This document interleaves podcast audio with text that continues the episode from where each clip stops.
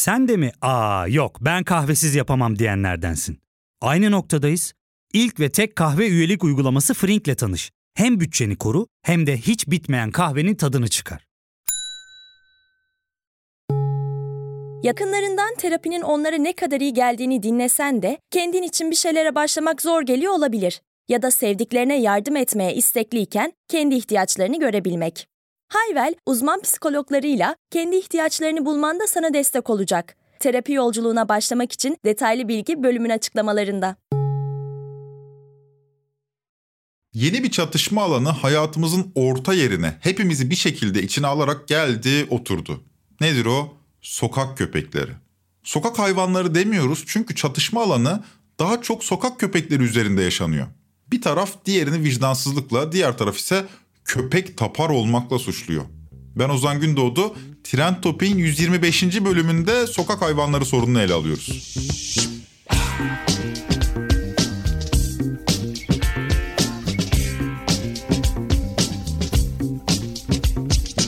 Sokak hayvanları konusundaki tartışmanın gerçekleştiği zemin güvenlik. Başıboş köpeklerin kent içi yaşamda özellikle çocukları tehdit ettiğini savunan kesimler sosyal medya aracılığıyla tepkilerini dile getiriyorlar. Bu kesimlerin temel talebi sokakların köpeklerden arındırılması. Buna karşılık bu tepkinin karşısında konumlananlar da var. Çözüm yolları tartışılmaya başlandığında ise tarafların sayısı epey çoğalıyor. Kamplaşma yer yer politikleşiyor. Mesela İstanbul Büyükşehir Belediyesi'nin maskot köpeği Boji uzun süre eleştiri konusu olmuştu. Boji kenti turluyor, metroya otobüse biniyor, esnafa selam veriyordu. Üstelik bu eylemlerini de gayet başarılı biçimde gerçekleştirdiğini söyleyelim. Yani metrobüse binerken sıraya giriyor, karşıdan karşıya geçmek için yeşil ışığı bekliyor. Tam bir maskot yani. Fakat Boji'nin başına gelenleri belki hatırlarsınız. Metrobüse kakasını yaptı diye iftira atıldı Boji'ye. Evet, Boji bir köpek ve bu haliyle bir grup insanın iftirasına maruz kaldı. Halbuki kimliği belirsiz bir kişi cebinden çıkardığı köpek pisliğini metrobüsün koltuğuna koymuştu. Görüntülere göre tarihte ilk kez bir köpeğe kumpas kuruluyor ya. Bir köpeğe kumpas. Köpeğe kumpas kurulmasının sebebi de tabii İmamoğlu'na zarar vermek. İmamoğlu'na zarar vermek için, İBB'ye zarar vermek için, İBB'nin başındaki CHP yönetimine zarar vermek için köpeğe kumpas kuran bir kafayla karşı karşıyayız. Köpeğe... Bu haberlerin ardından Boji üzerinden yapılan eleştiriler bıçak gibi kesildi. Ancak Boji'ye kurulan komplo meseleyi politikleştirdi derken Antep'ten içimizi yaralayan bir görüntü Ocak ayında sosyal medyaya düştü. 4 yaşındaki bir kız çocuğu Asiye Ateş parkta oyun oynarken pitbull cinsi iki köpeğin saldırısına uğramıştı. Görüntüler içler acısıydı. Bu haliyle köpeklerden korkan, hiç değilse onlardan tedirgin olan insanların da durumunu anlamak gerekir. Asiye ağır yaralandı ve daha sonra da taburcu edildi. Ama bu olay aslında masum olan sokak köpeklerine olan öfkeyi derinleştirdi. Toplumda ciddi bir güvenlik tehlikesi olarak resmedilmeye, sonra da algılanmaya başladı sokak köpekleri. Cumhurbaşkanı Tayyip Erdoğan'ın dahil olmasıyla birlikte olay toplumsal bir çatışma zeminine kavuştu. Erdoğan'a göre suçlu beyaz Türklerdi.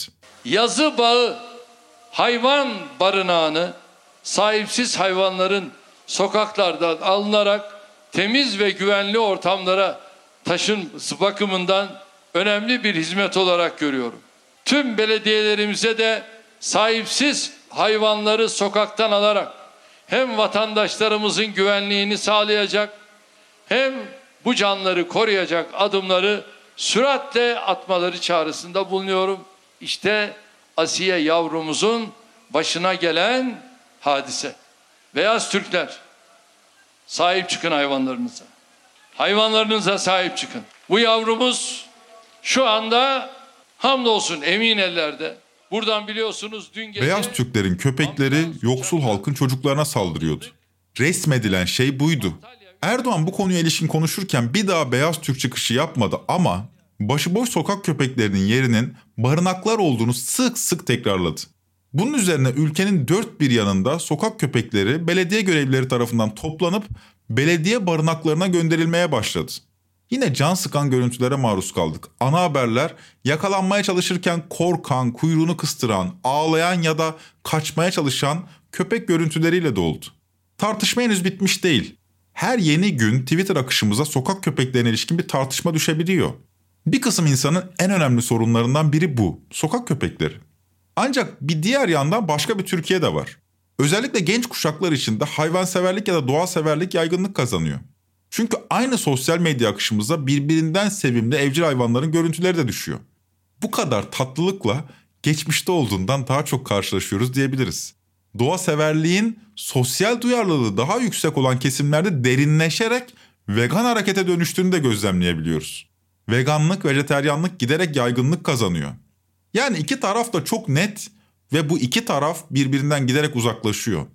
Durum böyle olunca sosyal medyadaki tartışmalar çoğu kez hakaretlerle devam ediyor. Bu şekilde büyüyor. Ardından çözüm önerileri giderek radikalleşiyor.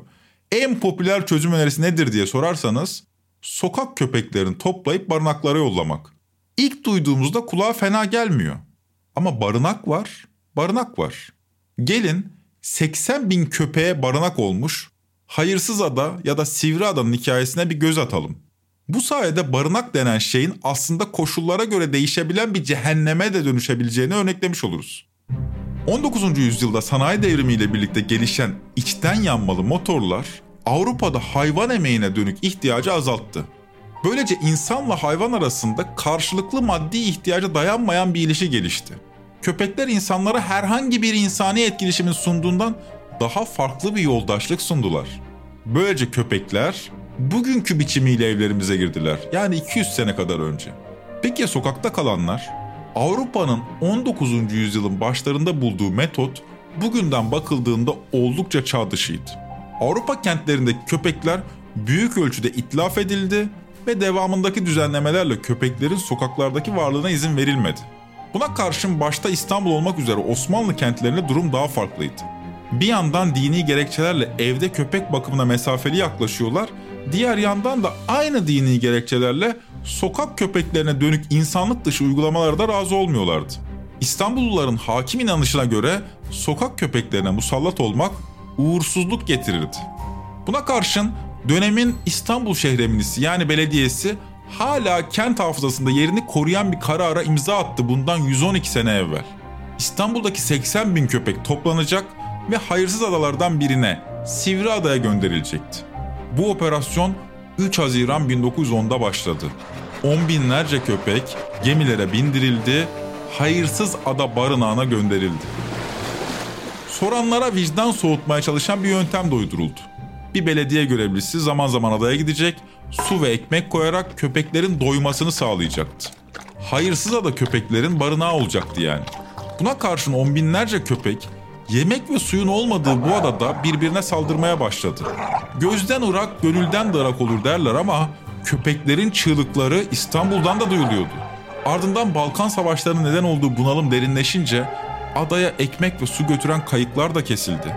Binlerce köpeğin haykırışları günlerce İstanbul'un Anadolu yakasından duyuldu. Köpekler açlıktan birbirini yediler. Bazılarının çaresizce uzakta gördükleri kayıklara yüzmeye çalıştıklarını balıkçılar İstanbullulara anlatıyordu. Hayırsızada barınağı on binlerce köpeğin mezarı olmuştu. Tarihe Hayırsızada köpek katliamı olarak geçen bu olay İstanbulluların vicdanını yıllarca sızlattı. Peki kentin başına yaygın inanışa uygun bir uğursuzluk geldi mi? Evet geldi. İstanbulluların önemli bir kısmı 1912'de yaşanan büyük depremin nedeninin hayırsız adadaki köpeklerin ahu olduğunu düşündü. Bugün de köpeklerin toplu tehcirini savunan insanların sayısı çok. Buna göre kentin köpekleri toplanıp barınaklara koyulmalı. Bu fikirde olan insanlardan bir tanesi de Cumhurbaşkanı Erdoğan. Buna karşın Patiliköy Ankara'nın kurucusu Volkan Koç'a belediye barınaklarına giden köpeklerin başlarına nelerin geldiğini sorduk. Buraya gelen köpeklerin en büyük sınavı ilk iki geceyi sağ atlatabilmek diyor Volkan Bey. Geceyi geçirmesi için ilk gelen köpeklerin toplandığı bir alana konuluyor. Orada e, o gece kaç tane köpek toplandıysa artık 50 tane, 60 tane, 20 tane. Örnek veriyorum yine. Tamamen güçsüz bir köpeği diğer güçlü köpeklerin arasına bırakıyorlar. Bu köpekler orada 3-5 e, günü geçirmek zorundalar. Gözetim altında tutuyorlar. Tabii o 3-5 günü ilk gece ya da ondan sonraki gece atlatabilirse görüyor. Diğer güçlü köpekler muhtemelen parçalayarak öldürüyor. Diyelim ki ilk 3-5 günlük travmayı bir biçimde sağ atlattık. Ya sonra ne oluyor? Normal şartlarda bir köpeğin yaşam alanının kanuna göre 12 metrekare olması gerekiyor. Fakat 12 metrekare alanı hiçbir köpeğe vermiyorlar. Vermiş olsalar dahi 12 metrekare bir alanda bir canlıyı ne kadar yaşatabilirsiniz? Ki bu hayvan koşmak istiyor. Oynamak istiyor. Enerjisini atmak istiyor. Nerede koşacak? Kışın soğuk betonun üzerindeler. İşçi sabah geliyor dışkısını temizlemek için köpeğin basıyor tazikli suyu hortumla. Betonla birlikte köpek ıslanıyor. Islanan köpeğin evimde şu an üst katımda betona yapışıp buz tuttuğunu gördüm ben. Ankara'nın en bilindik barınaklarından birinde. Yaklaşık 8 yıl oldu. İki kardeşti onlar. İkisini de aldım getirdim. Ve e, o gün o barınakta çok büyük kıyamet kopardım. Benim girişimi yasaklamışlardı. Bu anlattığım çok hafif kalıyor ya. Çok hafif kalıyor. İçeride hayvanlara şiddet uygulanıyor. Hayvan sevmeyen personel çalıştırıyorlar en başta. Hayvanlara dokunmayan insanlar bu işi sadece ticari olarak gören veteriner hekimler çalıştırıyorlar. Köpek yan tarafta can çekişirken tırnağına törpü yapan veteriner hekimler var. Volkan Bey'in anlattıkları bize bir gerçeği hatırlatıyor.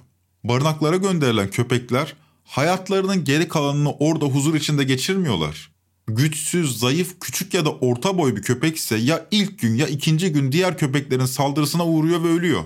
İlk günleri atlatırlarsa da kışı atlatamıyorlar. Barınağa kapatılan hayvanları hayırsız adadakine benzer bir son bekliyor. Bu arada isteyenlerin gidip görebildiği yerler barınaklar. Bu şekilde vicdanımızı rahatlatabiliriz belki. İyi de barınakların durumu bu kadar kötüyse nasıl ziyarete açık oluyor? Bunu da sorduk. Barınaklarda saat 10'da giriş başlıyor. Öğlen 12'de ara veriyorlar. Saat 1'de tekrar giriyorsunuz. Saat 3'te ziyaret bitiyor. Bu saatlerde barınaklara gidebiliyorsunuz Türkiye'de. Şimdi insanın o saatlere göre kendini ayarlaması bir kere çok zor. Barınak dediğiniz zaman gönüllü insanların, hayvansever insanların istediği zaman mesai saatleri içerisinde hava kararmadan gelip oradaki köpeklerle, hayvanlarla zamanını geçirmesi gerekiyor. Maalesef burada her şeyde bir kısıtlama var. Zaman geçirmekten ziyade artık bazı barınaklarda araçla geziyorsunuz. Belediyenin arabalarıyla barınaktaki köpekleri geziyorsunuz. Açıklama şu can güvenliğiniz için araçlarla gezmek zorundasınız diyor. Ya neyin can güvenliği? Hayvanlar zaten kafesin içinde. Onları beslemek yasak, dokunmak yasak, temas kurmak yasak. Bu hayvanlar nasıl sosyalleşecek? Onların suçu ne? Konuşmamız sırasında Patiliköy Ankara'dan Volkan Bey bu anlattıklarına bir ekleme de yapıyor. Bu koşullardaki barınaklara da her gün gitmiyor ya da gidemiyorsunuz. Çünkü zaten gitseniz görüntüyü vicdanınız kaldırmıyor. Bu yüzden de gitmeyi bırakıyorsunuz. Barınakların durumunu bir kere gören insanlar sokak köpeklerinin barınaklara gönderilmesine karşı çıkıyor. Yani köpekler bu haldeki barınaklara gönderilsin demeden önce bir kez daha düşünmeliyiz. Ya fark ettin mi? Biz en çok kahveye para harcıyoruz. Yok abi, bundan sonra günde bir. Aa, sen Frink kullanmıyor musun? Nasıl yani? Yani kahvenden kısmına gerek yok. Frink'e üye olursan aylık sadece 1200 TL'ye istediğin çeşit kahveyi istediğin kadar içebilirsin. Günlük 40 TL'ye sınırsız kahve mi yani? Çok iyiymiş. Aynen. Hatta şu anda 200 TL'lik bir indirim kodu da var. E hadi hemen indirip üye ol da bu fırsatı kaçırma. Terapiye başlamak, içinden çıkamadığın döngüleri kırmak, bazı yanlış bulduğun kararlarını değiştirmek ve kendinle beraber daha huzurlu bir yaşam inşa etmek için atabileceğin en değerli adımlardan biri. Hayvel ile yoğun yaşam tempona uyum sağlayarak online terapi seanslarını takvimine göre ayarlayabilirsin. Bini aşkın uzmandan sana en uygun terapisti seçebilir, podb10 koduyla indirimden yararlanabilirsin. Detaylı bilgi açıklamalardaki bağlantıda. Sosyal medyada bir çatışma olduğundan bahsetmiştik. Şimdi tarafları daha net resmedebiliriz sanırım. Bir tarafta köpekleri sokaklarda istemeyenler var. Bunu zaten söyledik. Diğer tarafta barınaklara göndermeyi vicdanı kaldırmayanlar var. Bunun da altını çizelim. Peki bu çatışma arasında hiçbir şeyden haberi olmayan sokak köpeklerinin hayatlarında bir şey değişti mi? Patiliköy'den Volkan Bey'in aktardıklarına göre zehirlenmelerin sayısı arttı. Evet, sosyal medyada derinleşen nefret sokaklarda zehirli mamalara dönüşüyor. Bu dönemde dahi şu sosyal medyadaki olaylardan dolayı yüzlerce hayvan zehirlendi, öldürüldü. En basiti çay yolunda e, yaşanan olay. Kaç tane can zehirlendi. İmrahor Vadisi'nde kaç tane ölü pitbull var. Artık aldıkları hayvanları barınaklara götürmek yerine öldürüp öldürüp atıyorlar. Vatandaşlar istemediği köpeği rahatlıkla zehirleyebiliyor. 5199 sayılı kanunda hayvanların mal kapsamından çıkarılıp canlı kapsamına alınması bize bir fayda getirmedi. Çünkü cezai yaptırım uygulanmıyor. Kanun var ama suçluyu içeri atmıyorlar. Suçluya gereken cezayı vermiyorlar. Ya adam diyor ki nasıl olsa diyor ertelenecek diyor. Ya da işte ufak bir para cezasıyla ben diyor zaten çıkacağım diyor. Ya ne demek lazım bilemiyorum ama şu ortada. Sosyal medyada köpeklerin kentten tehcirini savunan bir kişinin üzerine çok giderseniz o kişi öfkelenip kolayca temin edebildiği bir zehri mamalara karıştırarak onlarca köpeğin acı biçimde can vermesine neden olabiliyor. Yani sosyal medyadaki nefret sadece dijital alanda kalmıyor. Öte yandan bir diğer gerçek de pandemiyle birlikte artık daha fazla insanın evini hayvanlarla paylaşması oldu. Tüm dünyadaki trend de bu yönde. Fakat bu gelişmenin sokak köpeklerinin sayısını azaltmasını beklersiniz değil mi? Sonuçta pandemide on binlerce insan köpek sahiplendi. Sonuç maalesef beklediğiniz gibi değil hatta tam tersi. Sokak köpeklerinin sayısı pandemiyle birlikte azalmadı. Tam tersine arttı. Bunun iki nedeni var. Birincisi evini bir köpekle paylaşmak isteyen insanların hemen hiçbiri bu köpekleri sokaktan ya da barınaklardan almadı. Binlerce lira para vererek satın aldı. Bugün Türkiye'de evcil hayvan sektörünün büyüklüğünün 1 milyar dolara ulaşmış olduğu söyleniyor. Maalesef söyleniyor diyorum çünkü sektörün üretimi büyük ölçüde kayıt dışı. Dolayısıyla resmi bir veri sunamıyorum. Durum böyle olunca köpek popülasyonuna sürekli yeni üyeler kazandıran üretim çiftliklerinin sayısı artıyor. Bu çiftlikleri de böyle çok modern, sağlıklı çiftlikler gibi düşünmeyin lütfen. Aslına bakarsanız pet shoplarda evet yediğimiz sebze gibi bu işin bir de tarla kısmı var. Ne yapıyor bu adamlar? Bunların bir de imalathanesi var. Üretim çiftlikleri var. Bu üretim çiftliklerinin %90'ı kanuna göre, bana göre tamamen yanlış. Yasal bir şekli olamaz. Kanuna göre zaten %90'ı, %95'i kaçak. İzinsiz, ruhsatsız, merdiven altı dediğim olay burada başlıyor zaten. Adam alıyor e, şehirden uzakta, kırsalda çeviriyor bir tarafı. İşte bir konteyner prefabrik yapıyor ve orada üretmeye başlıyor. Denetleyen yok, gören yok, şikayet edecek hiç kimse yok çevresinde. Sosyal medyaya koyuyor ilanı ondan sonra. Ücretsiz hayvan sahiplendirme ilanı. Adamı bir arıyorsunuz işte şu şu şartlarım var diyor. Gittiğinizde bu iş paraya dönüyor. Tamamen bakımsız, aşısı olmayan, iç içe onlarca canın yaşadığı mikrop kapmış bir yavruyu para vererek alıyorsunuz. Evinize götürüyorsunuz. Bir hafta sonra soluğu klinikte alıyorsunuz. Köpeğe harcadığınız paranın iki katı veterinere para ödüyorsunuz. En sonunda %90'ı da o köpeklerin ölüyor. Ya da kedilerin. Pandemiyle birlikte köpekler daha fazla eve girdi. Ancak bu sokak köpeklerinin sayısını azaltmadı. İlk neden pet shoplar bunu söyledik. Doğru olan barınaktan sahiplenmek diyor Volkan Bey. Haksız da değil. Pandemiyle beraber sokak köpeği sayısındaki artışın ikinci nedeni pandeminin başlarında sahiplenen köpeklerin sokaklara veya gözden ırak ormanlara atılması. Hele ki bu köpekler kısırlaştırılmamışsa sokak köpeklerinin sayısı hızla artıyor. İstanbul'un kent çeperlerindeki ormanlık alanlar binlerce köpeğin hayatta kalmaya çalıştığı ve kışları öldüğü yeni hayırsız adalara dönüşmüş durumda. Tek farkı var seslerini duymuyoruz, gözümüzde görmüyoruz. Evet, pandemi döneminde çok arttı. %30, %40'lara kadar arttı. İnanılmaz sahiplendirmeler yaptık. Bizim insanımız rahatına biraz düşkün. Fazlasıyla düşkün. Evde sıkılmamak için aldıklarını düşünüyorum çoğunun. Çünkü sahiplendirdiğimiz canların yarısı pandemi kurallarının esnetilmesiyle, kısıtlamaların azalmasıyla birlikte bize geri gelmeye başladı. Maalesef sahiplendirdiğimiz canlar geri geliyor şu an. Bu arada bir belediye barınağına bugün gidip oradaki istediğiniz bir köpeği alabilirsiniz. Ne güzel diyebilirsiniz buna. Daha sonra sizi arayıp takip eden olmaz ama. Aldığınız köpek büyük ihtimalle çipsizdir. Eve alıp besleyip 2-3 hafta sonra sokağa atabilirsiniz. Yanlış anlamayın bunu yapın diye söylemiyorum elbette. Yaparsanız başınıza bir şey gelmiyor. Barınak sistemindeki bir diğer kriz de bu. Sahiplenilen köpeklerin bir kısmı istismar ediliyor, dövüştürülüyor ya da aylarca uğranmayan köye gönderiliyor, köy evine bekçi yapılıyor. Yani belediye barınaklarında sahiplendirilen hayvanların da denetimi yapılmıyor. Peki çare ne? Toplumun tamamı duyarlı doğa severlerden oluşsa sorun yok. Ama herhalde böyle bir toplumda yakın vadede gerçekleşecek değil. Böyle olsa zaten köpek tehciri gibi bir toplumsal talep de olmazdı. Ancak beş parmağın beşi bir değil bunu kabul edelim. Sokaklar bugünün Türkiye'sindeki köpekler için maalesef tehlikeli yerler. Volkan Bey'in çözümü de yaşanabilir bakım evleri. Köpeklerin yaşam alanı kendi mahalleleri. Benim mahallemde doğduysa benim mahallemde doğup büyüyüp ölsün isterdim. Ancak şartlar uygun olmadığı için yanlış anlaşılma olmaması adına ben bunu tekrar ediyorum. Şartlar uygun değil. Yaşanılabilir alan yok. Yani binanın önünde istemiyorlar. Arka bahçede istemiyorlar. E öbür tarafta okul var orada istemiyorlar. E caminin önünde istemiyorlar. Bu hayvan nerede yaşayacak? Dolayısıyla ben bu yüzden yaşanılabilir bakım evleri istiyorum. Eğer ki daha başka şartlar olsaydı elbette benim kapımın önündeki kulübede yaşasın isterdim. Sosyal medyada hayvanlar hakkında pek de düşünmemiş. Hadi duyarlı olmaya fırsat bulamamış diyelim. Böyle insanlarla tartışmanın köpeklere bir faydası olmadığı gibi üstüne bir de zararı oluyor. Çare hayvanseverlerin bir araya gelmesinden, örgütlenmesinden, seslerini duyurabilmesinden geçiyor. Bugünün ileri yaşlı kuşakları değil belki ama genç kuşaklar için tablo umutsuz değil. Yarının Türkiye'si sokak köpekleri için çok daha umutlu bir ülke olacak. Dediğimiz gibi bu alanda son derece duyarlı bir kuşak yetişiyor. Bir not da bu alana ilişkin sorumluluk sahasına düşelim. Taraflardan biri hayvanseverler. Diğer tarafta köpeklerden korkan, bu nedenle onların kentten tehcirini savunanlar var. Her iki tarafında kendince haklı gerekçeleri var. İyi de devlet denen mekanizma her iki tarafın çatışmasını engellemek için yok muydu? Bu barınak sistemi orta yerde dururken, devlet ya da yerel yönetimler bu konuda adım atmazken toplumsal çatışma neye hizmet ediyor?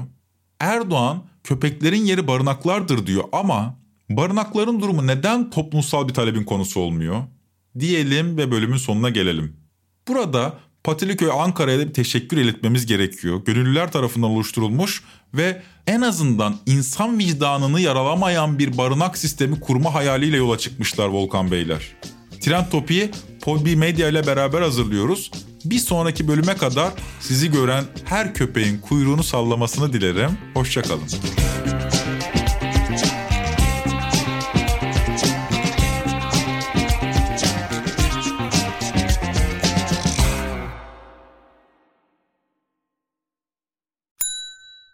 İlk ve tek kahve üyelik uygulaması Frink, 46 ildeki 500'den fazla noktada seni bekliyor. Açıklamadaki kodu girerek sana özel 200 TL'lik indirimden faydalanmayı unutma. Hadi sen de Frink üyeliğini başlat, kahven hiç bitmesin. Hem bugününe hem yarınına katacaklarıyla terapi yolculuğuna ve daha iyi hissetmeye bugün Hayvel ile başla. Açıklamadaki linkten Hayvel'i indir, ücretsiz tanışma görüşmelerinin ardından bütçene uygun seans paketini seç ve terapi yolculuğuna başla.